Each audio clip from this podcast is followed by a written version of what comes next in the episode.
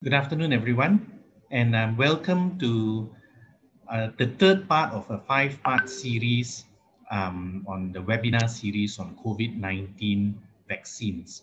Um, this uh, five-part webinar series is an educational, um, medical educational session targeting um, healthcare workers. It is jointly organized by the Malaysian Society of Infection Control and Infectious Diseases or MyICID and um, the Institute for Clinical Research in NIH. Um, I'm Dr. Benedict Sim, I'm an infectious disease uh, physician in Hospital Sungai Buloh, and I'm also uh, the coordinator for the clinical guidelines on COVID-19 um, vaccination in Malaysia. Um, thank you for joining us live from five me social media platforms. Um, for the question and answer, as usual, please type, type in your questions in the Slido app.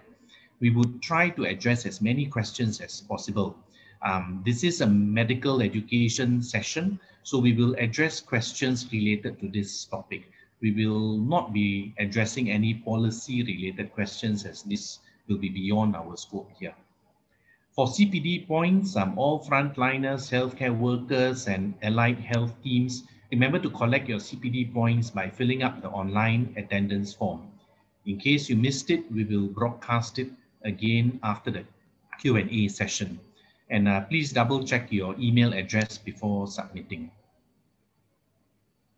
After the seminar, after the webinar, the presenter slides will be made available on all our social media websites and um, email address.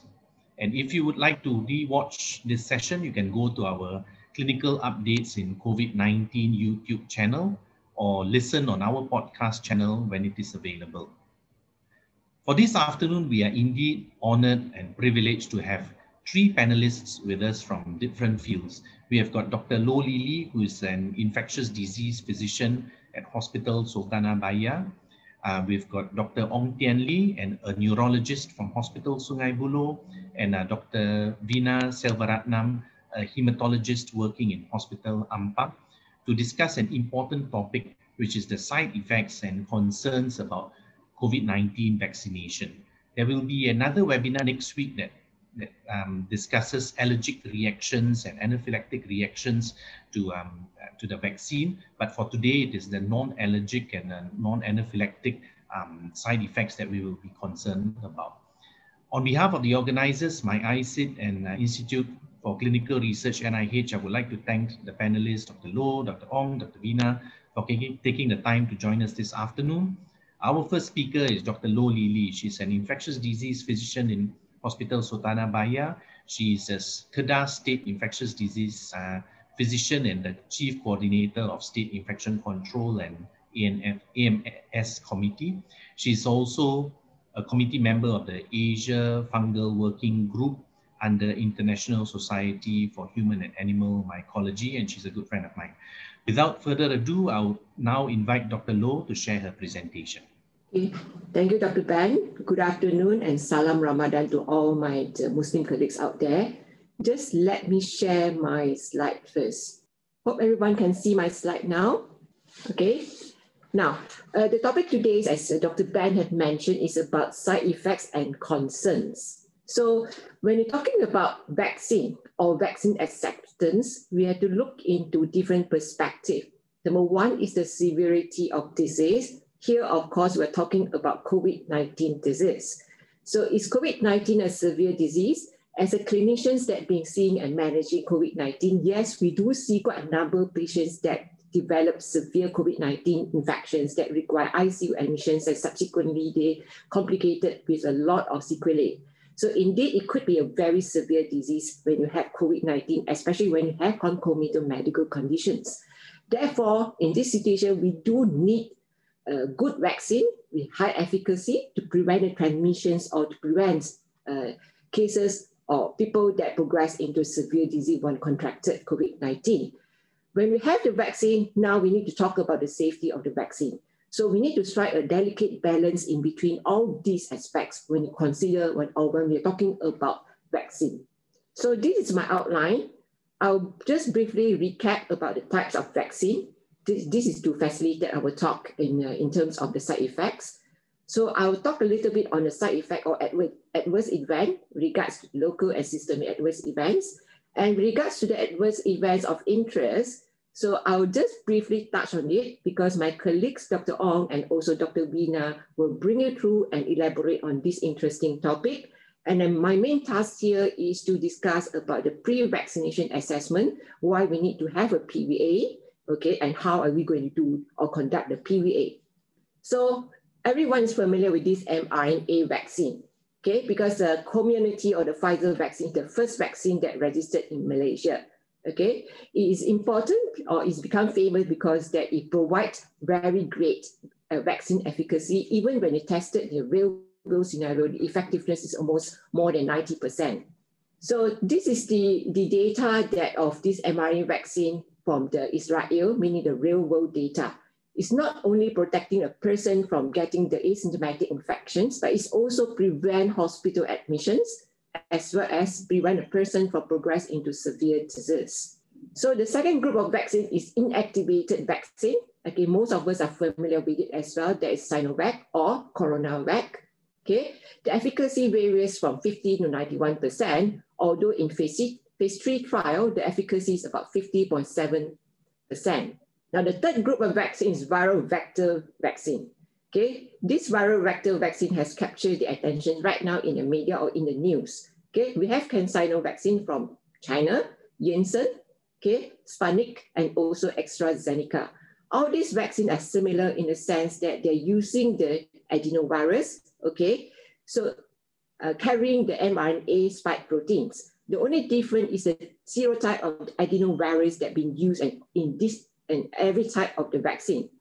For CanSino using the serotype 5, as for Janssen is using a serotype 26, as for Sputnik using combination of the serotype 5 and 26, and AstraZeneca is a little bit special. Instead of using the human adenovirus, is using the chimpanzee virus. So all these vaccines are the, from the same class, but they are not identical in, in terms of manufacturing and also the adenovirus. So this is the classifications of the adverse event. Solicited can be divided into localized adverse, adverse event or systemic adverse event. Okay, unsolicited, unsolicited uh, it can be adverse event of interest or severe adverse event, meaning that uh, adverse event that uh, may leading into um, death or permanent disability. So when the committee or the study partic- uh, study committee uh, investigate about the adverse event, they will consider few of the factors. One of it, they will compare with the placebo arm to see whether there's any standout signal. Okay, they will also compare with the background rates in unvaccinated populations and also will take into considerations the persons or the, vac- the, the vaccinees or the vaccine recipient, whether they have a pre-existing illness or risk factors that may put them at higher risk in develop the adverse event. So this is the Comirnaty from Pfizer vaccine. Okay, I just want to highlight here the common side effect, for example, the injection site pain and also swelling or fatigue or headache is more common after second dose. Okay, more often after second dose rather than in first dose. And usually a person after receiving the vaccine, soon after they may experience the side effect. Okay, it peak is usually around day one. Subsequently, all the side effect may disappear. Okay, and the side effect is more common among people that less than 55 years old.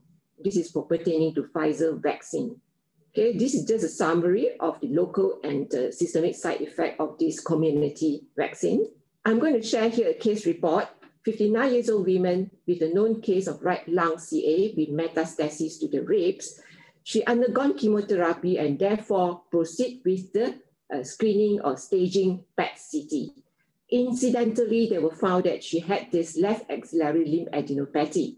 On further questioning, only noticed that actually she volunteered the, the history that she received the vaccine five days before the imaging. Therefore, in this scenario, it's considered that the left axillary lymph node is not significant. It's likely is not related to the malignancy disease. So post-vaccination lymphadenopathy is one of the unsolicited adverse event related to the vaccine. Okay, it's possibly related to the vaccine and it can occur in the neck and also the arm regions. In this journal, New England Journal, mentions that the reported cases within two to four days after vaccination, and usually it disappeared within 10 days. So this is another case reviewed by the Spain uh, group, whereby they noticed that around 20 healthcare workers developed supraclavicular lymph nodes in association, uh, in association with the mRNA vaccine.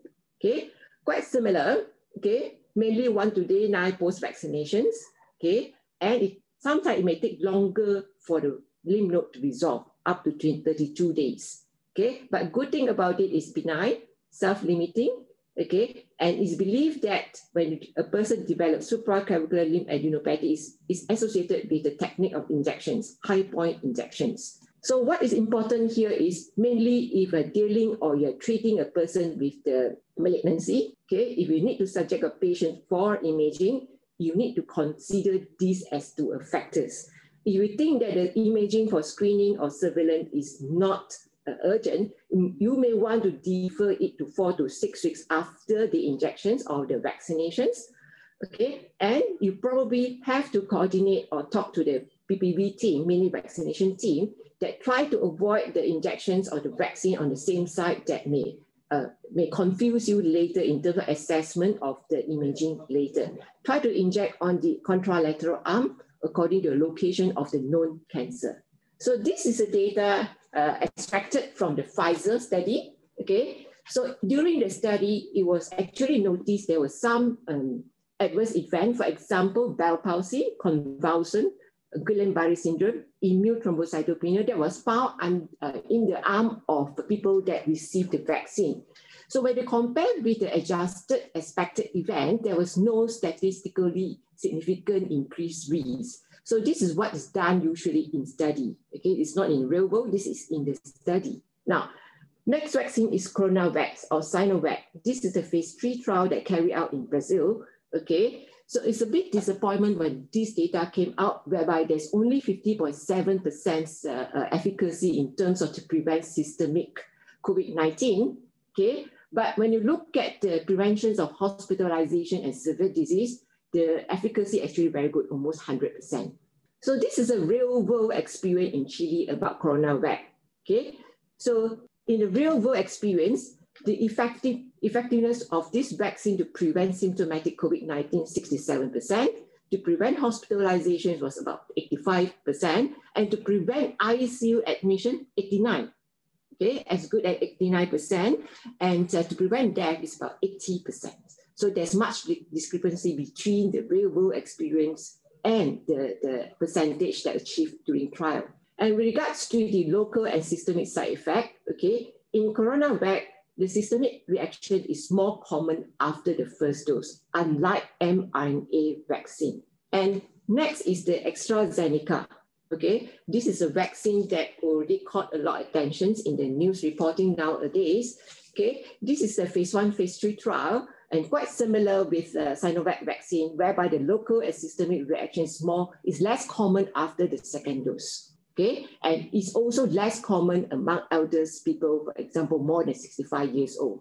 Unfortunately, somewhere in March, April, okay, there was uh, signals or safety signal shows that you know there were uh, vaccine recipients that developed cavernous sinus thrombosis following a lot of extensive investigation being carried out by various parties, including the EMA. So this is the initial reports produced by the EMA, whereby from the 18 cases of cerebrovenous sinus thrombosis or cerebrovenous thrombosis, mainly affecting women, okay, they are from the age group less than 60 years old, okay, the time to onset range from 1 to 14 days with a median of 8 days. And there was concomitant thrombocytopenia in 67 uh, percent of the cases. So when you're comparing the risk of this uh, thrombosis event after receiving AZ vaccine, which is about five per million people, okay, whereas the background rates of CVT is around two to five cases. And bear in mind that the background rates may not be accurate as this is not notifiable conditions. It's quite difficult to correct a very uh, accurate data when this is not the conditions that you know people has been paying attention to. So this is a quite a recent paper. It's not been published yet, okay, not yet uh, undergone the peer review. It's done by the Oxford University and is carried out in, uh, in America, the States. Okay, so what they did was they comparing the cerebral venous thrombosis event. It was a retrospective study involving about the 500,000 people that confirmed as COVID-19 cases, as well as people that uh, receive mRNA vaccine, be it Pfizer or Moderna. Okay, again, I emphasize that this study was carried out in America. In US, they do not have AZ vaccine. So the data on, on your very right column, the data on AZ is extrapolated from EMA uh, reports. So we cannot compare the EMA report uh, head to head with the uh, figures that produced by this study as they are in, from the different background and different study protocol. So what they found here in this uh, simple retrospective study was, okay, the incidence of the thrombosis event among the people that infected with COVID-19 infections are much higher as compared to those people that received the vaccine. Okay, 39 events per million people versus four events per million people, 10 times higher. Okay, but again, I would like to emphasize that this is a study whereby the cohort is not matched against the age, gender, or the un underlying medical conditions. It's just a quick way for them to tease out the data, retrospective data from the electronic database to find out the risk of thrombocytosis if a person were to have COVID-19 infections compared to the background or compared to the persons that received the vaccine. In such, the EMA again said that the clotting event is could be associated with the vaccine, but it's listed as a very rare side effect. It's not common. Okay, 10 times more common to have a blood clot if we were to have the COVID-19 infections compared to receive the vaccine alone. So Sputnik, okay, the other uh, uh, uh, vaccine acted very fast. Soon after that, they have put up a statement in the website saying that Sputnik have never encountered or uh, cases of uh, clots, blood clot thrombosis throughout the rollout of the vaccinations. Okay, it claims that even though they falls under the same class of vaccine, but they have different ways of manufacturings, and also they're using a different type of the uh, virus, uh, adenovirus. Therefore, we should not actually, what the, the, the mentions here, you should not actually extrapolate from the study from other vaccine and using on this vaccine. This is a statement by Sputnik. So now, what is, what is the fate of the vaccine, the AZ vaccine right now? Okay, after a study looking at the 86 such cases in EU, the EMA concluded the benefits of the vaccine still outweigh the risks of the virus in terms of hospitalization and death. Therefore, some of the European countries, including Australia and UK, still continue to roll out AZ vaccine, but they put certain clause on it. So most of the country says that you know it, it to be used in the younger age group. Of course, there are some, some countries, for example, Denmark and Norway, they put a definite stop for the rollout AZ vaccine in their country. So it depends on the country policy and the situations there. Now, this is interesting, J&J vaccine. When this vaccine was first introduced, it was thought that it could be one of the most, most sought after vaccine because it came in a very simple one dosing regimen. Okay. Unfortunately, recently there was data or reports about the uh, uh, thrombosis event among the in individuals that received the vaccine. Okay. The incidence is about six cases detected in more than 6.8 million doses onset is around three to the, day three to day 13 post vaccinations, against more common among females in the age that less than 50 years old. So Johnson Johnson's, uh, I mean, the CDC decided to put on hold until they have investigate or they have uh, more data about the safety to roll out J&J. Okay, and this is another latest uh, report, safety reports about AZAC vaccine. It found that uh, there are around uh, five cases uh, five persons that develop what they call it capillary leak syndrome, characterized by leakage of fluid into tissue associated with a drop of blood pressure. So it's still under investigations. So we have not much data to share at this moment. So we shall wait for the PRAC to provide the uh, investigations reports. Now, just one slide about post-vaccinations and anaphylactic. So this chapter will be uh, elaborated by our allergies as, as well as our consultant dermatologist is our next, next uh, webinar. So stay tuned to our next week webinar if you're interested in this topic. So what I would like to highlight here is you're looking at the coronavac AZ Janssen Sputnik. During the trial, the anaphylactic reaction is not common when the trial is done among about thousands of uh, patients. But when you roll out in a real world scenario, for example, Comirnaty and Moderna, this data based on US data. Actually, they could identify around 4.7 cases per million people that develop anaphylactic in terms of when talking about Comirnaty. So it just shows that, you know, uh, anaphylactic was, was not noticeable in a trial, okay, but it's only noticeable during the full rollout when it involved millions and millions of people that receiving the, the uh, vaccine. So it just shows that it's probably an extreme rare side effect. It, it could be a side effect, it is a side effect, but it's extremely rare. Okay. But comparing with the incidence of a uh, anaphylactic in influenza, of course, the mRNA vaccine, the incidence of anaphylactic is higher. So with regards to AEFI reports, okay, so we would like to encourage people or vaccine recipients to report or self-report the AEFI. So we need to collect more data. Then all the data that is uh, we collected is, is will be inf useful information for us. It probably will be a safety si signal for the committee to raise a red flag to see whether we need to intervene or investigate further. So the vaccine recipients either okay notify the mild to moderate side effect through MySejahtera. If they do not have MySejahtera, they can approach any of the healthcare facility to fill in the ADR form manually. You can the healthcare workers or the facilities can actually help the, the recipients, vaccine recipient to fill in the ADR form. Okay. Alternatively, they could actually download the, the form from the web page and NPRA web, web page. Just look under the, the column consumer and, and look for reporting side effects column. Download the form, then you can actually uh, report it online or fax it or email it or even post it to the given address to NPRA. So as for serious adverse event, usually when you're talking about serious adverse event, the recipient would have been uh, consulted or admitted to hospital. So it is duty of the attending clinicians to do the reporting. As mentioned here, if we think that this is a serious adverse event, you have to notify within 24 hours, subsequently followed by a written report to NPRA. So this will be a duty of the healthcare facilities. So this is a pathway, the algorithm that I have explained earlier. It can be found, can be found in our uh, guidelines. So our clinical guidelines on COVID-19 vaccination in Malaysia just been uh, released about a week ago. Okay, you can click on the download link here to download the uh, guideline. It's about 110 pages.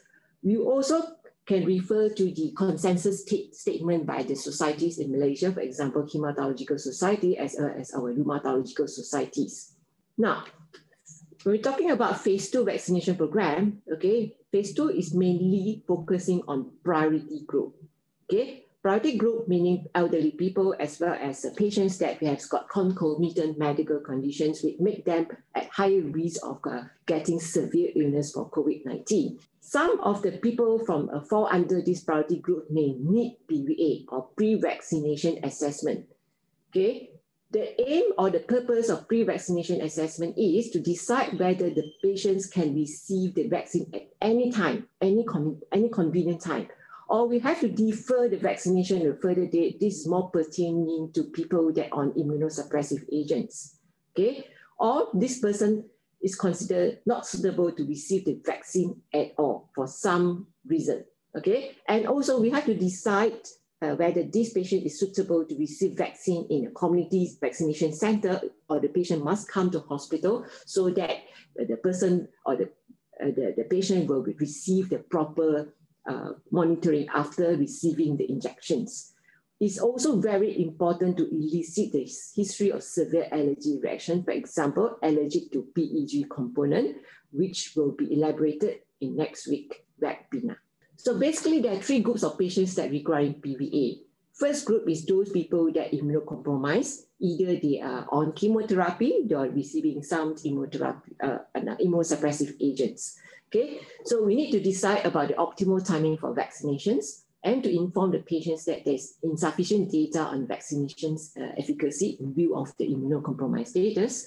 Okay, but having said so, the vaccine do not interact or have uh, any side uh, interactions with the, the, the immunosuppressive agent. It's mainly we worry that if a person's immune system is not uh, normal, is the person immune system is not great or, or normal, so the response towards the vaccine may not be adequate. Okay, so the second group of person will be patients with bleeding tendency or patients that are on medications which may make them more prone to be bleeding. Therefore, we need to have a hemostatic precautions. And the third group will be those people that has got significant history of severe allergy reactions or allergic to multiple classes of drugs. And this person, this group of people certainly would need to be receive the vaccine in hospital setup, whereby we will impose all these uh, allergic reactions precautions. They will be monitored for a longer period after receiving the vaccine.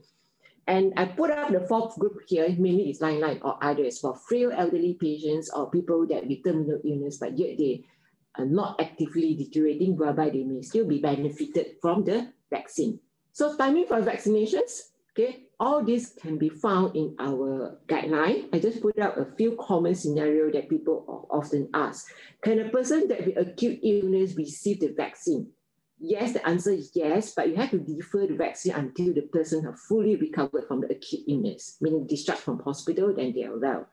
Okay, can a person who previously had uh, COVID infections receive the vaccine? The answer is yes, but you have to wait until the person already recovered from COVID-19 infection, being discharged already, okay, discontinue isolations. And theoretically, because post-infection they should have at least three months of natural immunity. So in that scenario, it's not a, a, a, urgency to put them under the priority group. You can actually defer them to for vaccination up to three months from the time, counting from the time that they have the infections.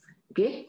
Now, for persons that who's been quarantined or at quarantine center under the HSO, okay, being a close contact, you can consider for vaccinations after the person has been complete has completed the quarantine and they are considered to be asymptomatic, meaning they do not have active infections at the point in time, you can consider uh, to list them as the uh, vaccine recipient. Now, for a person that recently have received any kind of vaccine, be it the influenza vaccine or hepatitis B booster, you need to delay the vaccinations until two weeks.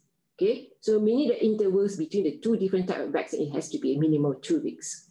Okay, and for persons that are on anticoagulant or antiplatelets agents, okay, if the persons of warfarin, as long as the usual INR monitoring is less than four, the person may be may, may go ahead with the vaccinations, okay, but with the advice that on the day of vaccinations, okay, to only take the warfarin, the DOAC or lower molecular weight heparin only after they have received the vaccine injections, not before This will delay. You don't have to miss any dose, just take the medicine after the injections. Now, for individuals that who are receiving immunosuppressive or immunomodulating biological agents, please discuss with the healthcare provider regards to the optimal timing for vaccinations.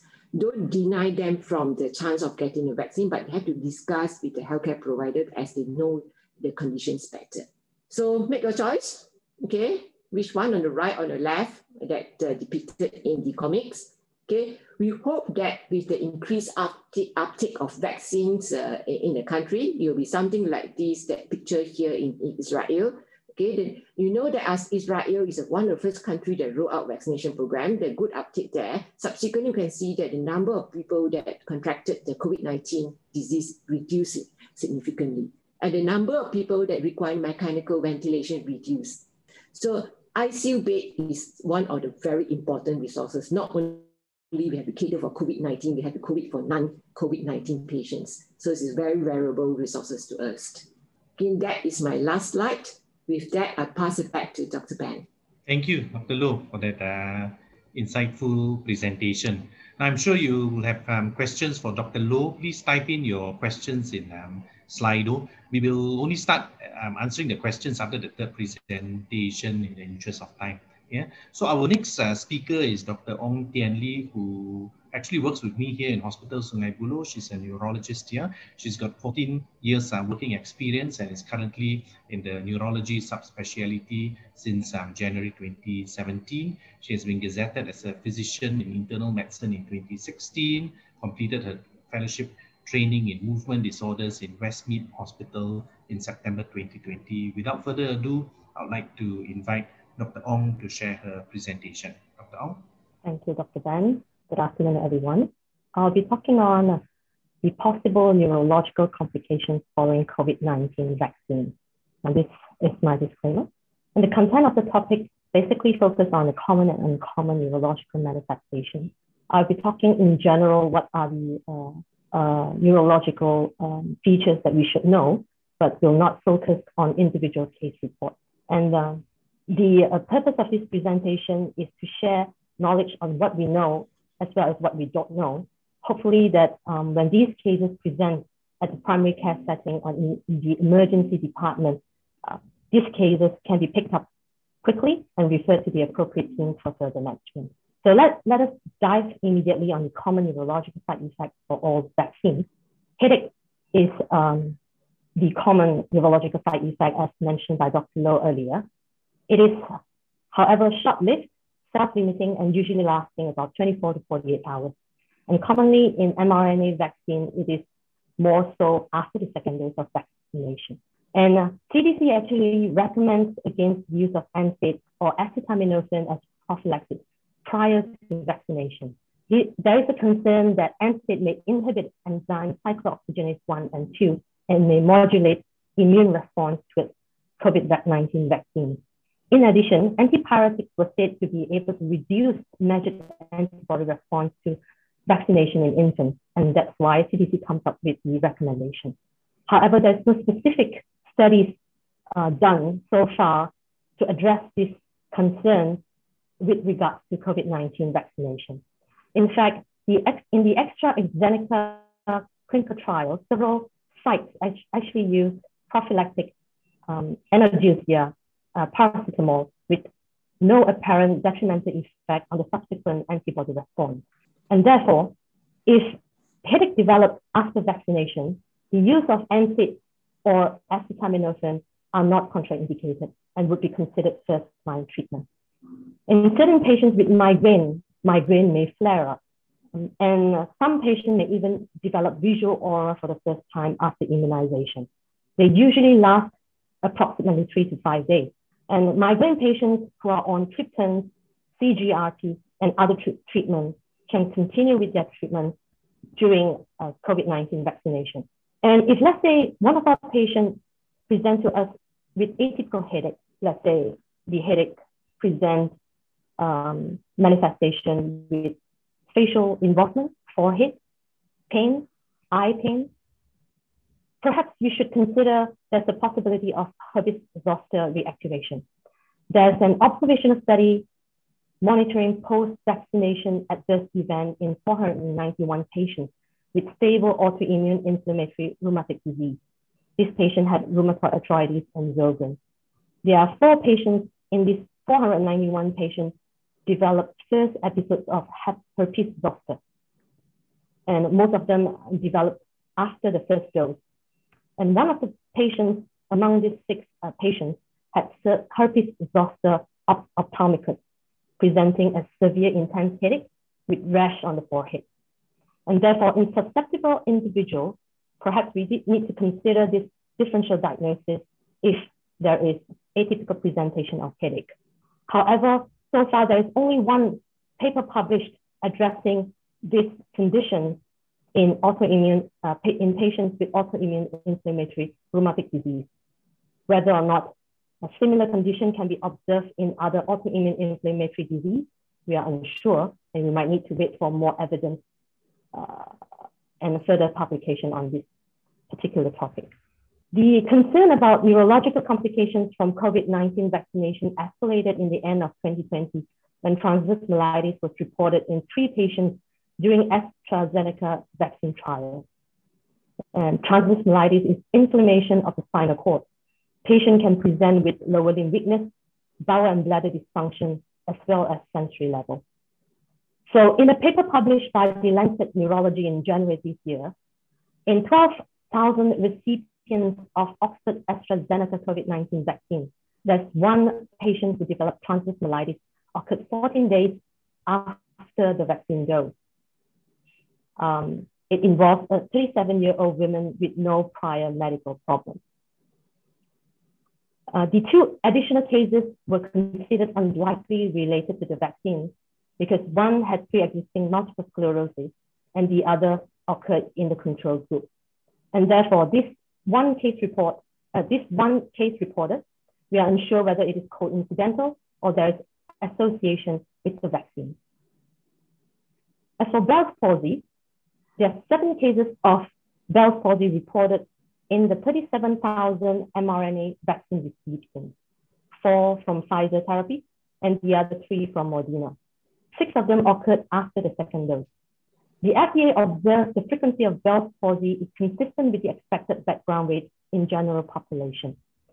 However, there's an imbalance in the incidence of Bell's palsy following vaccination compared with the placebo arm. In the case of Pfizer, there are there's zero cases reported in the placebo group, but four cases in the vaccination group. And therefore, FDA recommends we need to look into this again. And in post-marketing uh, vaccination, so far there are two cases reported. One involved a young man in his 30s, developed Bell's palsy five days after his first injection. And the other is a lady in, his, in her 50s who, developed, who had recurrent Bell's palsy, developed facial palsy a couple of days after the second injection. For Guillain-Barré syndrome, data from mRNA vaccine clinical trial showed no participant developed GBS in the trial. And for post-marketing case report, there is one case published in February this year describing an 82-year-old female presented with generalized body ache paresthesia, and difficulty in walking two weeks after the first dose of Pfizer COVID-19 vaccine. Fortunately, the lower limb weakness was not severe, and she improved after IVIG therapy. The estimated risk of GBS in the world is approximately one to two cases per 100,000 people per year, and the lifetime individual risk of acquiring GBS is one in 1,000. So within 1 billion people, 17,000 cases of sporadic GBS per annum can be seen, and approximately 1,900 can present in any given six-week period. If we are to vaccinate about 4 billion person in one year, 68,000 cases of GBS would be expected to occur naturally within this time period. And of these, 13,000 would occur in the 10-week window period of the double dose vaccine. Therefore, it is inevitable that these sporadic cases will appear temporarily associated with COVID-19 vaccines. There are multiple other vaccines previously alleged to be associated with GBS, such as hepatitis B, polio, and tetanus, but there are no causative links have been conclusively proven despite these individual reports being widely quoted.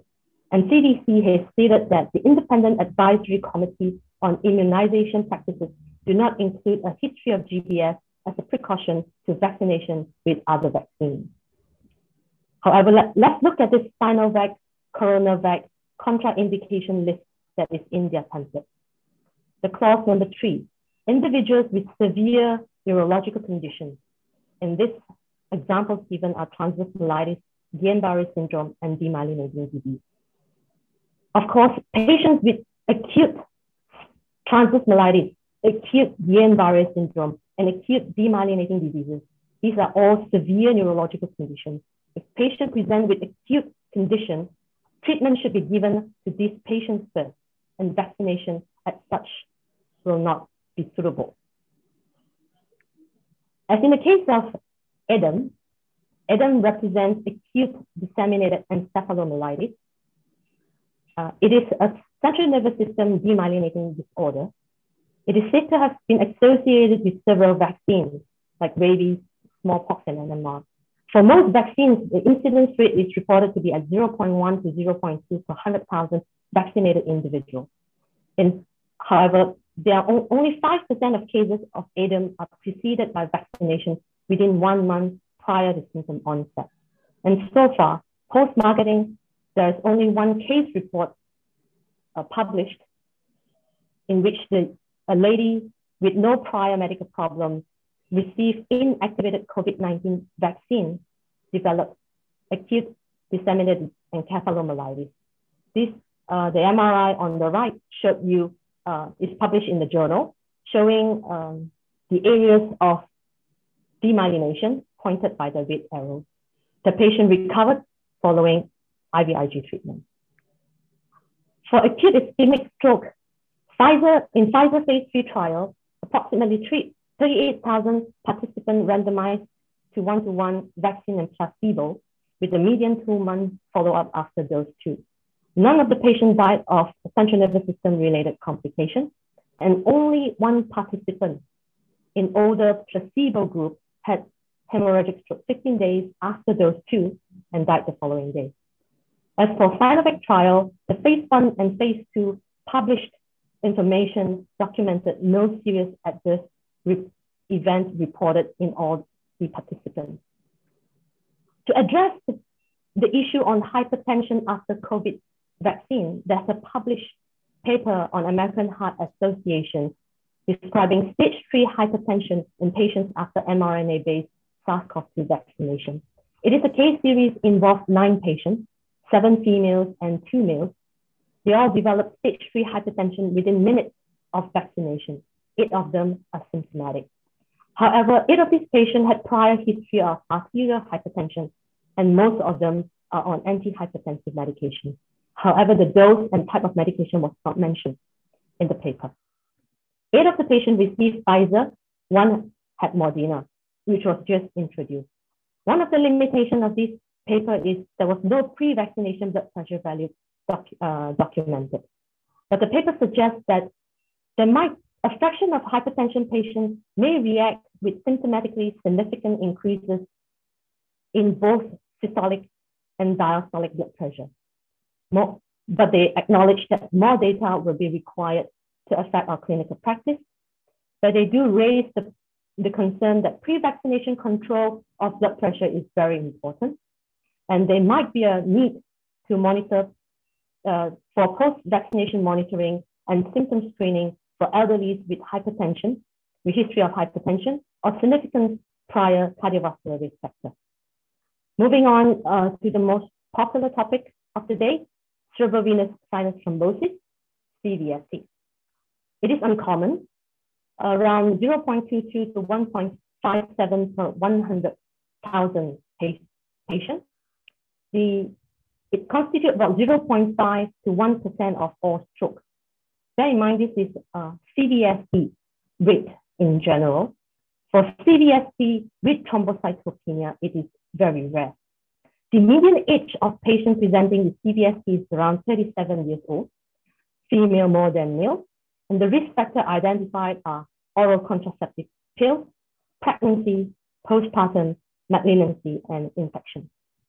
Signs and symptoms, more common presentations are those that indicate increase in intracranial pressure, such as headache, vomiting, papillary edema, and visual problems, focal neurological signs, seizures, and encephalopathy. The uncommon presentations are subarachnoid hemorrhage and cavernous sinus syndrome. The additional characteristic of patients with CVST and thrombocytopenia after Janssen COVID-19, apart from those mentioned by Dr. Loh, are one of the patients had estrogen and progesterone use during the event. Three of them were obese, one had hypertension, one had hypothyroidism, and one had asthma. This is a table to show you um, the summary of all the, the six patients um, to tell you that the initial features of all these patients presenting features are actually headache, except for one patient, patient number six, presented with back pain. And the late features some of them had focal neurological signs. As you look at the location of the CVST, there are multiple areas of sinus venous was thrombosed. And the commonest one is transverse sinus, followed by sigmoid sinus. Some of the patients had bleeding as well. And uh, the subsequent column shows you that the platelet counts of all these patients range from 10,000 to 120,000.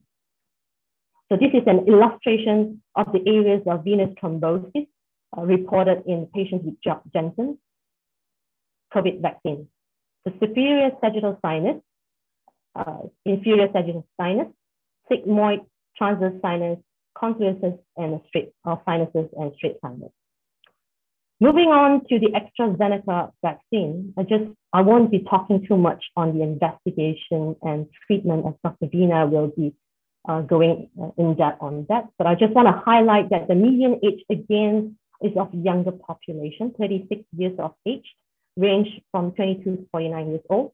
Onset is for day five to day 16. Um, whereas for those patients from Norway, there's a table here to highlight the age of them, 37 years old to 50. Females, four of them, and one male. And all of the females had cerebrovenous thrombosis, whereas the male didn't have uh, CVT. The time of onset uh, from vaccination to admission was towards the end of the first week, entering second week. And again, the location of thrombosis in the um, cortical sinus, and there are multiple uh, tra transverse sinus and venous sinuses involved, similar to those uh, seen in Janssen. Uh, platelet count again ranging from 10,000 to 70,000. And, and that's the end of my presentation. I just want to, for final message, a common side effects are usually common. Common things are common. And if they present, they, us- they are usually short-lived and self-limiting. If they occur for a prolonged period of time, especially in terms of headache, and if there are red flag syndrome, indicating there's clue of increased intracranial hypertension, perhaps we should remember what the uh, some of the neurological issues that I've presented, and perhaps we can pick them up early and refer them uh, to the appropriate for the appropriate treatment, and at the same time, remember to report them to the authorities. Thank you very much. Thank you, Dr. Ong. Um, again, if you have any questions, uh, please type in your questions in the Slido. And our final speaker for today is uh, Dr. Veena Selvaratnam, who is a hematologist uh, working in uh, Ampang Hospital. Um, she's modestly asked me not to read out um, all her other um, uh, uh things that um, she's involved in as well. So, um, uh, Dr. Veena, uh, the stage is yours. thank you very much, Dr. Ben. I hope y'all can see my presentation. A very good afternoon to everyone. I know we've come towards the end. Just bear with us. This is the last presentation. Uh, I've been given the task to actually speak on the vaccine side effects, which is essentially hematology related. Uh, and this is my disclaimer. Uh, whatever that we are presenting today or I'm presenting today is what we know of the, uh, today, which is 21st of April. So I've uh, hematology related basically has got two uh, important topics with, as far as the vaccine is concerned. One is vaccine induced prothrombotic immune thrombocytopenia, or also known as vaccine induced immune thrombotic thrombocytopenia. And the next is immune thrombocytopenic purpura, which is related to the vaccine. Now, with a, uh, I'll talk a little bit on the history of VITT, which is essentially the hype uh, now. The history began uh, on March 10, uh, 2021, wherein the European Medi- Medicines Agency reported four cases of thrombosis in Austria. And very soon after, similar reports were gathered all around Europe. And by the 31st of March, uh, the UK's Medicine and Healthcare Products Regulatory Agency had received about 79 reports of thrombosis. And of that, interestingly, 44 were uh, cerebral venous sinus thrombosis. However, by then, millions of doses of the AstraZeneca vaccine, which is met, which was thought to be the culprit, had been administered worldwide. And uh, it's important to note that some countries had no reported incidents of thrombotic complications. Now, moving on to how this uh, vaccine-induced thrombocytopenia, uh, thrombotic thrombocytopenia vaccine, uh, sorry, antibody was uh, identified to begin with. So uh, because it was uh, in the Europe and that part of the world, it was initially investigated by the German researchers from the Paul Ehrlich Institute, which was led by Dr. Andreas Greinacher. And he studied serum from 31 patients that were co- collected all over Europe because he had asked them to send the serums back to him. And uh, this uh, and these patients presented with thrombosis and thrombocytopenia post-vaccine. And they noticed that in this institute, that majority of these uh, patient samples contain antibodies that mimicked the heparin-induced thrombocytopenia antibodies, which were detected via the ELISA assay. And uh, some of these assays, uh, some of these serum uh, gave a positive HIPA or heparin-induced platelet aggregation uh, test that was positive. And uh, some, those that were not positive, uh, had a positive modified HIPA test. So this is the algorithm that was published by the, the German group right? So they, they just said they, they noticed that patients who had thrombocytopenia, thrombosis, they looked for the antibody via the ELISA, and then subsequently went and did the functional assay. Now, since we, we don't know very much about VITT, and but we know much more about HIT. Now let's just see what HIT is all about. So essentially, it's a development of antibody against the heparin PF4 complex. So that's the antibody against that complex. And it develops about five to 10 days post heparin exposure, very much the same duration as uh, post vaccine uh, exposure as well. All right. So the suspicion is based on a clinical predictive score called the 4T score. And essentially, uh, as the uh, vaccine-induced thrombocytopenia, the confirmatory test is to detect the antibody that is against the heparin PF4 complex. And you can also do a functional assay, which is the HIPA, the serotonin release assay, as well as a platelet aggregation test. And how do we treat this condition? Essentially, we know heparin is a culprit, so we stop the culprit and we find alternative anticoagulation for the patient. So as you can see, this diagram just shows that in or for HIT to occur, you need you need the presence of PF4 and heparin, which forms a complex, and that binds the antibody that is present in the circulation or develops after you know the the hep, uh, develops after heparin exposure, and this heparin. Uh, sorry, antibody antigen complex then goes and causes platelet activation, and and therefore you have thrombosis. Un, uh, uncontrolled uh, platelet activation causes thrombosis. Now, moving back to vaccine-induced thrombotic thrombocytopenia, what do we know so far? Essentially, uh, uh, what we know is that the general reported incidence of thrombosis is similar before and after vaccine. So there's nothing really alarming if you look at the general reported incidence of thrombosis. However, there is an apparent risk of HIT-like thrombosis present, whereby there is thrombosis in the presence of thrombocytopenia. And this happens to occur about 4 to 20 days post-vaccination, with an average of 14 days post vaccination. And what is important or interesting to note is that the cases of thrombosis at unusual sites are relatively higher. Uh, as we can see, uh, more cases of uh, cerebral venous sinus thrombosis as well as splenic vein thrombosis have been reported. Having said that, there are also instances of arterial thrombosis seen. And one more uh, important or interesting criteria is that uh, there, it tends to be seen more in the younger female population as, been, as has been alluded in the previous presentations. So now the incidence of VIT, what is the incidence? Uh, once again, this is a moving target. It keeps changing from day to day, but it has been generally reported that there has been nine cases of uh, uh, vaccine-induced thrombotic thrombocytopenia seen uh, in 7 million doses given, and this was uh, uh, reported on the 20th of April. As for the AstraZeneca vaccine, there have been about 220 reported cases in 34 million Europeans vaccinated. But having said that, this is reported cases, not confirmed cases. And uh, generally, people say that the incidence of VITT with associated with AstraZeneca is about five in a million, right? And this incidence has not been established yet with the Pfizer or the Moderna vaccine. Now, why does this happen? Uh, well, we really do not know, but these are the biological possibilities, uh, uh, basically. Uh, some feel that is perhaps a direct relationship to the adenovirus vector that has been used or a reaction to the spike protein.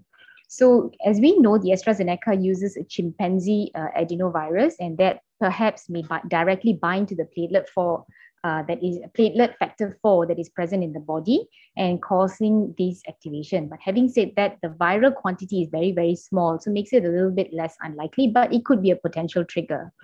Uh, the adenoviruses itself is known to cause thrombocytopenia, increased von Willebrand factor antigen, as well as platelet activation. So it's still possible. And uh, free DNA in the vaccine form multi-molecular complexes with platelet factor 4, and therefore this binding to antibody in patients with previous history of HIT or induce antibodies against uh, heparin PF4, which is seen in mice models. But once again, this hypothesis is assuming that these patients have been exposed to heparin in the, in the past and have had HIT in the past, uh, which is also something that we don't, don't see in our patients. So this is once again a hypothesis. Of course, the second hypothesis is perhaps there may be a rea- uh, reaction to the spike protein itself. But having said that, uh, there have been studies comparing the immunogenic epitopes of PF4 and and the vi- uh, and the uh, spike protein before, and it it, uh, it this makes this hypothesis it and the reaction is not as as what we see, and therefore makes this hypothesis less likely. So in short, we really do not know. So the difference between HIT and VIT, since there's so much of similarity that has been found, it's important that we we we differentiate this. Okay, so HIT, as we know, is related to heparin exposure, whereas vaccine-induced, it is not related to heparin exposure.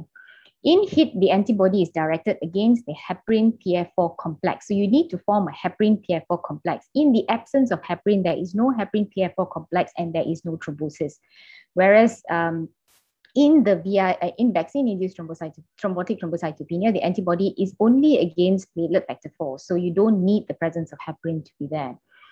Uh, in HIT, usually the HIPA test is positive, the heparin-induced platelet aggregation test is positive. Whereas in VIT, uh, based on the initial German studies, some of them have positive HIPA uh, assays, and those without a positive HIPA assay, there was a modified HIPA test that was done, and that was known to be positive. So you can have both positive, as, uh, positive HIPA as well as modified HIPA test. Okay, so in patients with HIT, which is heparin-induced, there is a apparent allergy to heparin or hypersensitivity. And these patients usually, when they are in, uh, injected with heparin, they, they tend to develop a hypersensitive reaction or an allergic reaction. It could be an injection at the site or a systemic uh, kind of like a bronchospasm or angioedema or some sort of allergic reaction. Of course, this is not a very common thing that you see, but it's still possible. Whereas in VIT, there is no heparin allergy or hypersensitivity. In HIT, both small vessel and large vessel thrombosis uh, have been reported, and whereby in, uh, in HIT, uh, patients also present with skin necrosis, so the capillaries also get thrombosed. But having said that, in VIT, it seems to be that majority of the vessels involved are large vessels. It can be either arterial or venous, but but we don't. I mean, so far there's no report of skin necrosis to the best of my knowledge. Uh, and lastly, uh, in HIT, further heparin therapy is absolutely contraindicated Whereas in VIT, the relationship to heparin therapy is still unknown, right? So when do we suspect VIT? Essentially, you need to have a recent uh, vaccine administration, and uh, there are some papers that say less than 28 days. There's some papers that says you know recent, but essentially we say less than 30 days, and generally usually more than uh, three days. So between four to 30 days would be the best uh, duration. And uh, most of them have prolonged periods of being unwell. So we all know that i mean having had the injections most healthcare workers know that we after the second dose we have uh, generalized body ache some people have flu like symptoms and all that. So it usually lasts for 48 hours and or less. But if you have these symptoms that persist more than 48 hours 3 days and beyond then you need to uh, you know look carefully and, and take these patients seriously all right so what are the symptoms? The warning signs are essentially, uh, as as been alluded before, If you need to look out for headache, things of blurring of vision, usually neurological signs, nausea, vomiting. Patients can come in with seizures. And uh, those presenting with splenic vein thrombosis then uh, can present with abdominal pain, also nausea and vomiting, right? And of course, they can also have pulmonary embolism or, or cardiovascular disease. So you can have chest pain, shortness of breath, even DVT. So look out for lower limb swelling. And occasionally, instead of thrombosis, when they go into consumptive coagulopathy, because all essentially DIC, when you activate your, your uh, clotting cascade, you, you eventually tend to bleed. So you need to look for bleeding, petechiae, and so uh, bruising, and so on and so forth as well. All right, and majority of these patients uh, with VIT have been reported to have thrombocytopenia, definitely platelet count less than 150. They can have, they can present with or without thrombosis. And because uh, there is underlying subtle DIC, because there's an activation of the uh, coagulation ca- cascade, the D dimers are very raised. And usually the D dimers are more than 4,000. All right. And they can have, and they usually have low or normal fibrinogen, not high fibrinogen. So this is the algorithm uh, of, uh, I mean, you can see many um, uh, associations, you know, they have actually come up with an algorithm on how to investigate. So if you have uh, you have to suspect VITT if a patient has been recently vaccinated, which is less than 30 days. They present with warning signs that has been mentioned pr- pr- prior to this, and they usually will have uh, thrombocytopenia, signs of thrombocytopenia or thrombosis. And what do you do next? You send for a full blood count looking for thrombocytopenia and a full blood film basically to look whether these thrombocytopenia is a true thrombocytopenia. So once again, because it's uh, it is you will have true thrombocytopenia. So you rule out platelet clumping and so on and so forth. The D dimer will be very, very raised, and uh, you need to send a coagulation screen as well because sometimes they can go into consumptive coagulopathy. So occasionally, if they come in very late, the PT and the APTT can be prolonged as well. Uh, fibrinogen is another test that has been recommended once again to look for DIC, and fibrinogen is meant to be either normal or low. Uh, but this test may not be readily available in all hospitals, but it's something that, you know, if, if you don't have it, it's fine. But if you have it, it's great. And of course, look for look for evidence of thrombosis or bleeding via imaging. So a CT brain or a CT abdomen with inclusive of uh, uh, either uh, with contrast, basically, because you're looking for thrombosis uh, if possible. And once once you have all this, then the confirmatory diagnosis is essentially to send for to look for the antibody against PF4 and it has to be ELISA based.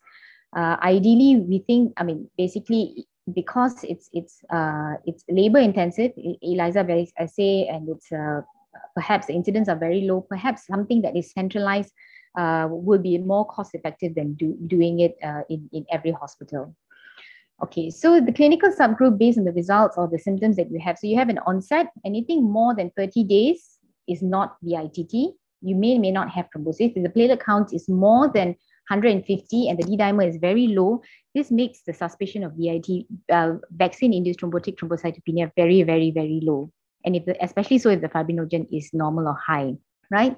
But if you have, of course, conversely, if you fall into the duration of four to 30 days with or without thrombosis, doesn't matter, with thrombocytopenia and very, very high D dimer levels, as well as normal or low fibrinogen, then this makes the suspicion of VITT extremely high. And of course, you can say highly probable VITT. You need to confirm it by via doing the PF4 antibodies, right? The anti-PF4 antibodies. And somewhere in between there, when you have uh, a, a, bit of a gray zone, which is probable VITT, you firstly, uh, you can, you, you, you still need to investigate. You can send for the antibodies because it falls under the gray zone, or call for help if you are in doubt. Okay. So how do you detect this anti-PF4 antibody? Um, so uh, just, just a brief introduction. There are many established tests that are available for HIT, for heparin-induced thrombotic thrombocytopenia. You have the ELISA method, the particle agglutination method, as well as functional assays. And most rapid tests are designed to detect the heparin PF4 complex. So there are some rapid tests that are available for the HIT, uh, uh, for HIT detection, essentially to detect just the heparin PF4 complex. However, for VITT, there is no association with heparin and therefore no heparin PF4 complex. And the antibody is directed exclusively to against uh, platelet factor 4. And therefore, only the ELISA assay as well as the functional assay have been shown to be associated with VITT. So one, I just want to, to uh, emphasize that essentially you need to look for an ELISA test, test. You need to do the ELISA test, which is the antibody test, and not a particle agglutin, agglutination test or a, or a kind of like a rapid test uh, when trying to look for these anti-PF4 antibodies because in, in the European countries, it has been shown that this antibody was not detected using these uh, rapid test methods. All right. So uh, once the, we, we run this test uh, in Hospital Ampang, so I can let you know that uh, usually uh, one kit can run about 30 samples at one run, and we offer it in the MRKH in Hospital Ampang.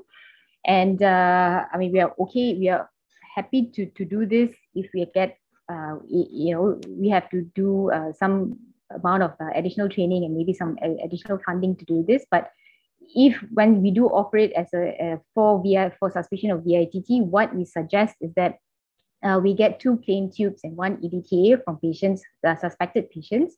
It ideally has to be a fresh sample, which is less than four hours uh, age-wise. So from drawing of the sample to receiving it at the lab, it ideally has to be less than four hours. And if it cannot reach our lab within four hours, then we would suggest that the sample be spun, froze, uh, freeze, and sent frozen to us. Uh, it, meant to be kept at night between nine, uh, minus 20 to minus 80 and sent frozen in dry ice to us. And we have suggested or we have thought, uh, discussed that we will run the sam- run it once we reach 30 samples or uh, once a week, whichever comes first. And of course, this is subject to uh, change, depends on the um, supply and demand to a certain extent. So if there are, if we if we have more demand, then of course the frequency will be higher. And if we do it only once a week, then the expected TAT is five working days. But uh, however, if we run it more frequently, then the uh, TAT would be lesser. All right.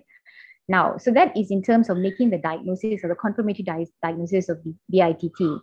How do you manage a patient? Now, once again, I would like to emphasize that with the clinical suspicion, you should start treatment. Don't wait confirmatory diagnosis. If you have a strong clinical suspicion in the presence of thrombosis, just treat. And how do you treat them? You give very high doses of IVIG uh, urgently as soon as possible. And the recommended dose is one gram per kilogram for two days. Uh, you, it is recommended to avoid platelet transfusion because you know that the platelets are the problem. So you give more, more platelets, you may cause more problems. Uh, however, if you do need to administer, administer platelet for whatever reason, please administer it after or with IVIG concurrently. Now, uh, many, many guidelines have actually recommended to avoid heparin, but once again, there is no clear defin- uh, there is no clear association between heparin and VITT. This uh, advice of avoiding heparin is basically based on what we understand from HITT, but once again, there's no clear association. But for now, to be on the safe uh, grounds, we have suggested, or it has been suggested, that we have to avoid heparin. And if the patient has got thrombosis, the safest thing is to start non-heparin anticoagulant. And of course, this is on the basis of balancing the bleeding versus the thrombosis risk. So if the patient has got a massive bleed, uh, uh, then you may want to uh, uh, hold back a little. But if the bleed is because of a thrombus, then you still need to start anticoagulation at full dose. Okay. So uh, before starting anticoagulation, it has been advised to make sure the fibrinogen is kept at more than 1.5 gram per deciliter. How do you do that? You transfuse cryoprecipitate here in Malaysia because we do not have fibrinogen concentrate at the moment. Uh, in the event that IVIG cannot be given urgently, you can administer steroids or you can also administer steroids concurrently with IVIG if you think the case of VITT is very, very severe. Uh, it has been said that plasma exchange may be useful. Uh, essentially, this is the concept of you removing your antibodies that are uh, problematic. Uh, and uh, you and it's recommended that you use plasma and not albumin. So I guess the rationale of using plasma is that you, so that you can also replace your fibrinogen uh, at the same time, and therefore you know it, it, it's killing two birds at one go.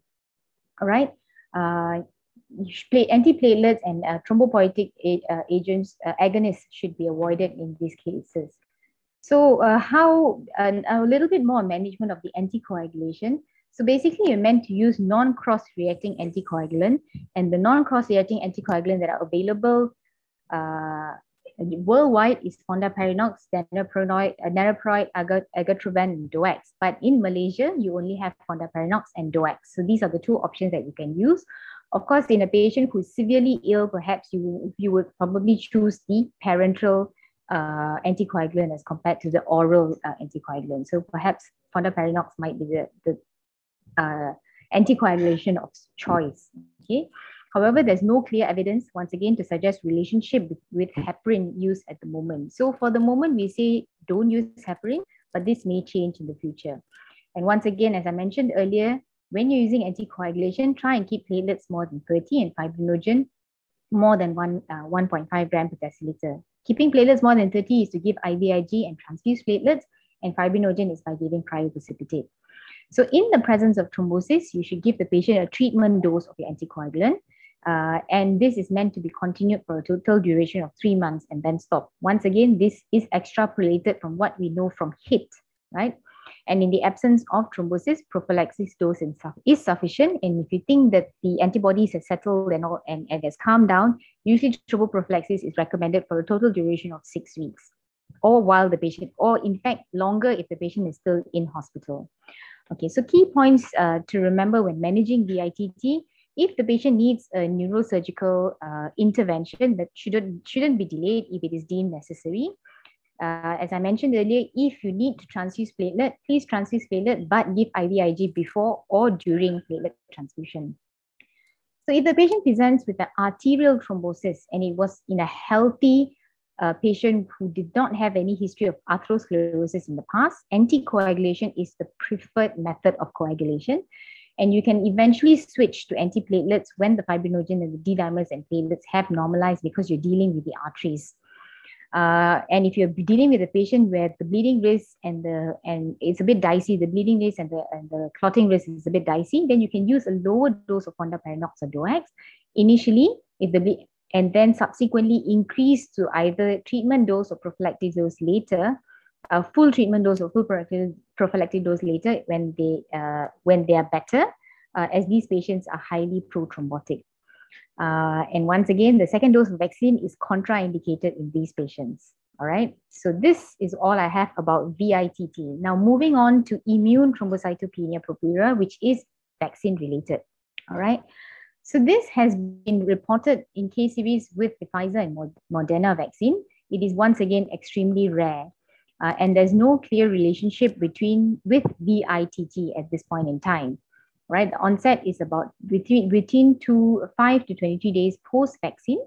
And uh, it has been, uh, what you call uh, seen in patients with previously unknown to have ITP. Though it, it, it has been postulated that it can temporarily worsen patients with underlying ITP, but this is just a postulation, right? And patients present mainly with bleeding symptoms, uh, which is essentially petechiae, bruising, mucosal bleeding, and uh, what is uh, important to note is actually the platelet count with ITP, seen in ITP, which is vaccine induced, is actually much, much lower than the patients with VITT, because VITT also presents with thrombocytopenia, but um, the uh, ITP with vaccine, uh, you can actually see platelets up to single digits. So it can be much, much more severe in terms of thrombocytopenia. And the treatment is essentially the same, which is IVIG steroids, and some, some case reports have even used rituximab, right? So in severe bleeding, when you're dealing with ITP, uh, then platelet transfusion is advocated with concurrent administration of uh, immunosuppressive agents. And uh, it's just to bear in mind that when you use aggressive immunosuppressive agents, this may jeopardize the immune response uh, required for antibody production intended for the vaccine because you are causing immunosuppression, so you can't mount an immune response. So that may jeopardize the whole idea of the vaccine. But having said that, you have no choice but to do it. And uh, so, so it's good to bear in mind that these patients may not be protected, right? And whether second dose of vaccine should be administered if this cohort of patients remain unanswered, perhaps will depend on the severity of the initial response and the patients may require informed consent. I do know, but it's it's still uh, a little bit gray. Okay, so how do you manage a patient with underlying ITP? Because there have been some postulation that it may worsen ITP. So there's no clear evidence to show that ITP will worsen. Worsen is just a postulation, and some reported cases show that there was a transient worsening of thrombocytopenia. And this is a, just a suggestion Basically, you can take a baseline uh, FBC before vaccine administration, ensure the platelet counts are more than 50. This is in the um, uh, Malaysian Society of Hematology recommendation as well. You know, ensure that the platelet counts are more than 50. And uh, keep, tell your patients to watch for signs and symptoms of thrombocytopenia. So if they've got worsening uh, petechiae or mucosal bleeding or, you know, bruising, then come to the hospital and uh, seek advice immediately if these new bleeding symptoms occur. So I've come to my last slide of my presentation. In conclusion, there's significant temporal relationship between vaccine and uh, vaccine-induced thrombotic thrombocytopenia as well as ITP. And the, the best thing is that the treatment for both are the same. So we both of you give IVIG or steroids, essentially immunosuppressive agents. Clinicians should always have a high index of suspicion uh, in order to be able to uh, pick this up in patients that present to you uh, there's a saying that says the eyes doesn't see what the mind doesn't know. So basically, you need to have a very high clinical suspicion. Uh, please report all suspected cases. Reporting is very, very important because if you don't report timely, then you know there will be underreporting, and we really wouldn't know the real uh, incidents or the real uh, real world data, right? So it's okay to over report occasionally so that investigations can be done. And please call for help when in doubt. With that, I thank you very much. Thank you, Dr. Veena. Um, okay, uh, so we have come to our time for uh, the, the Q&A session. We probably got about 15 minutes or so to handle the questions. Now, um, uh, put, please put in your questions via Slido and um, we will try to answer as many of these uh, clinical questions as possible. Um, as mentioned earlier, we will not be addressing any policy related questions as this would be beyond our scope of uh, clinical practice. Yeah. So um, I will go to some of the questions that have already made its way up Slido. I see um, one question for Dr. Loh. Um, uh, Dr. Loh, for HIV patients who are currently treated with HAART therapy, will the drugs affect the potency or efficacy of the vaccines? Okay, I will take the questions. Now, with regards to HIV patients that on treatment, there's no drug-drug interaction per se between the vaccine and the ARVs. So, but what we need to explain to the patient is if they have a very low CD4 count, what we don't know is the efficacy of the vaccine because your body may not be able to more adequate respond toward the, towards the vaccine because of the low CD4 counts. But there is no drug-drug interactions. Okay. Um, the next question I will also ask um, Dr. Loh, We heard of some people who have died shortly after COVID vaccination. Um, how does KKM decide um, that they didn't die of COVID vaccine side effects or adverse reactions. Dr. Loh, any comments? Um, okay, as what we try to highlight in this webinar, please report all the adverse event, severe adverse event in particular.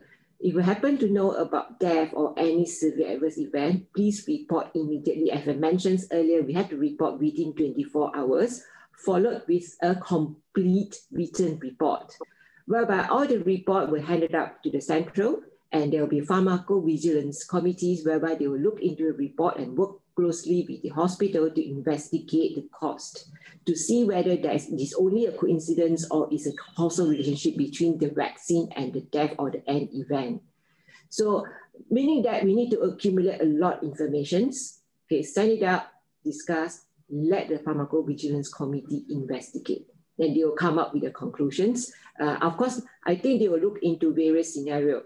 Okay, from the presentations of the vaccines uh, recipients, okay, and the history, as well as the risk factors of the vaccines recipient, as well as comparing with the background rates of the incidents. Thanks, Dr. Lily. Um, next question, uh, perhaps I will give it to Dr. Ong. Um, could the hypertension post-vaccination um, be due to pain or soreness over the injection site? Would you recommend prophylactic um, painkillers for those with hypertension? Well, patients with hypertension, there are a, a lot of causes that can cause someone's blood pressure to increase after vaccination. We will have to be depending on how was the patient's blood pressure control prior to the vaccination.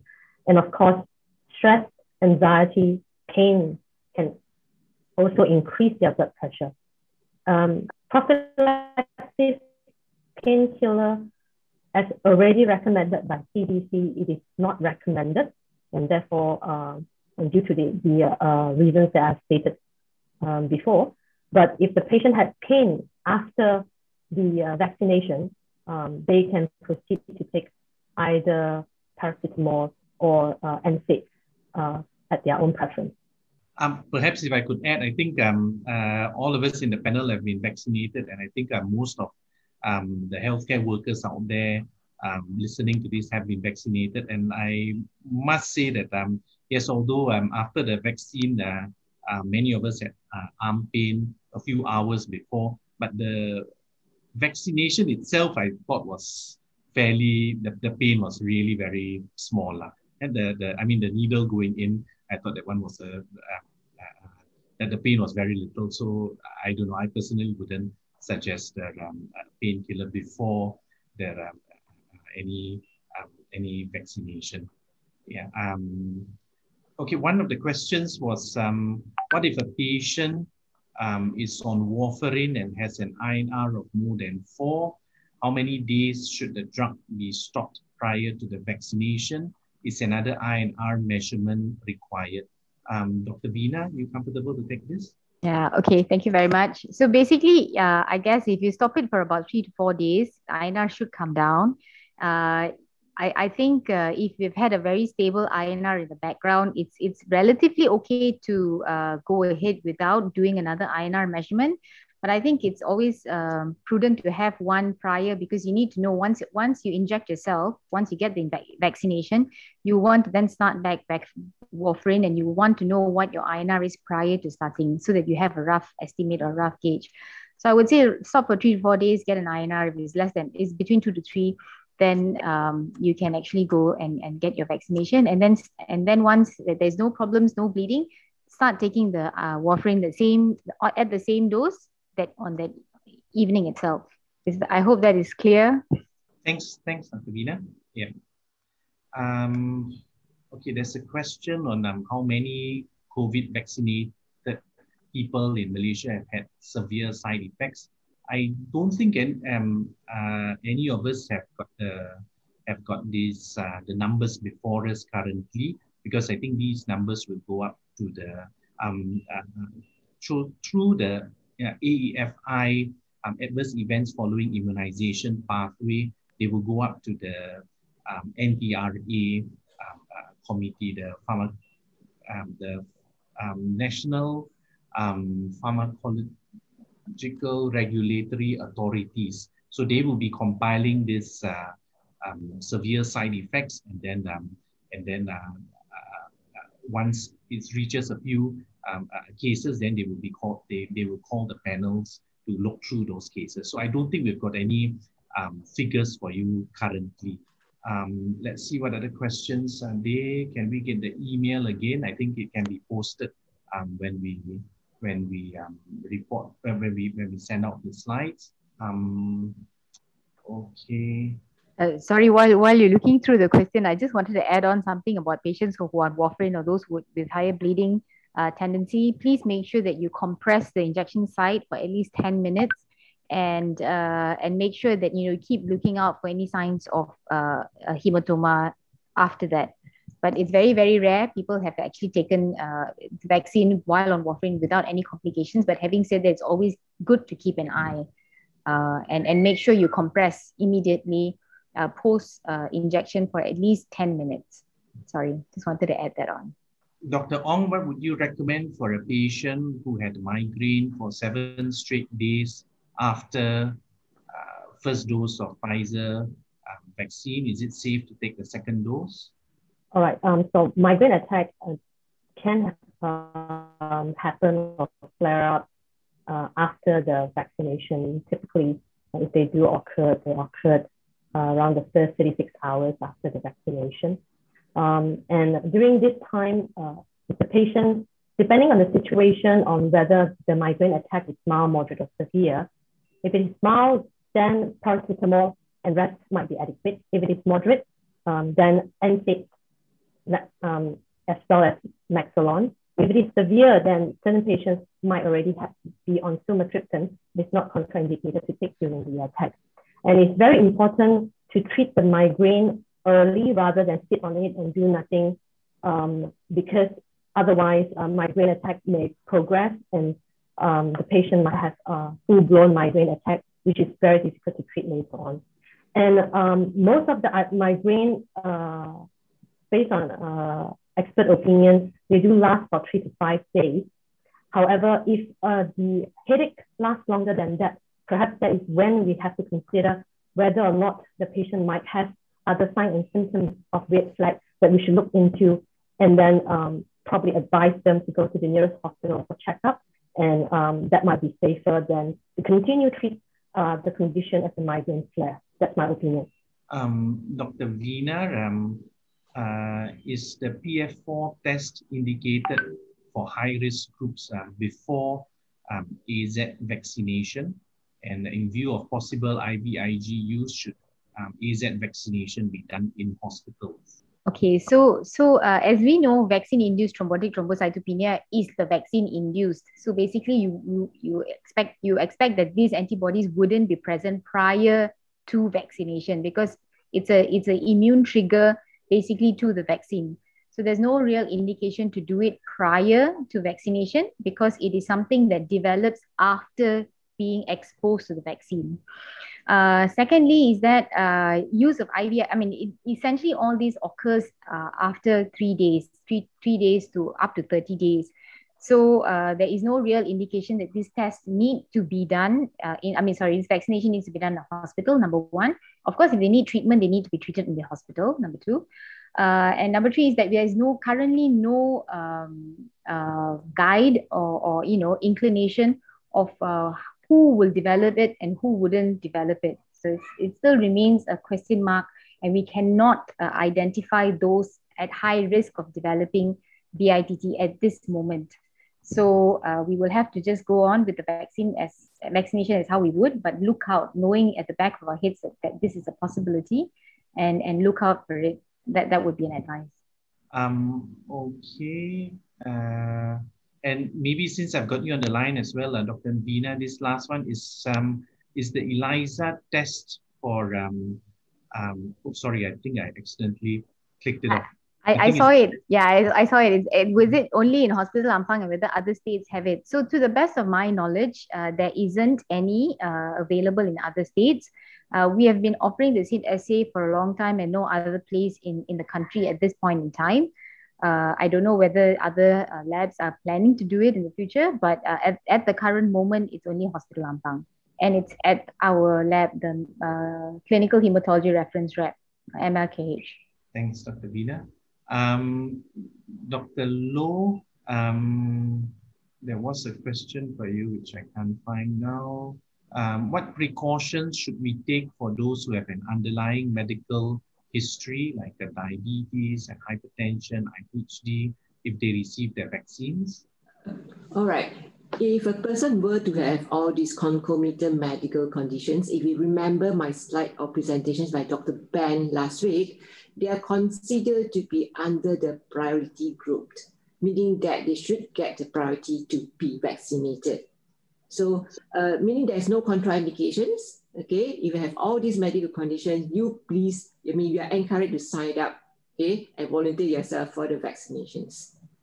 Um, just on a personal note, my 90-year-old father with uh, diabetes, hypertension, and IHD had his uh, vaccine done yesterday. Um, okay, is it true that, um, okay, um, oops, sorry, I seem to keep pressing the wrong buttons. I think um, there were some reports about NSAIDs not being recommended after after um, uh, a vaccine. Um, do you have any comments about that, uh, Dr. Loh?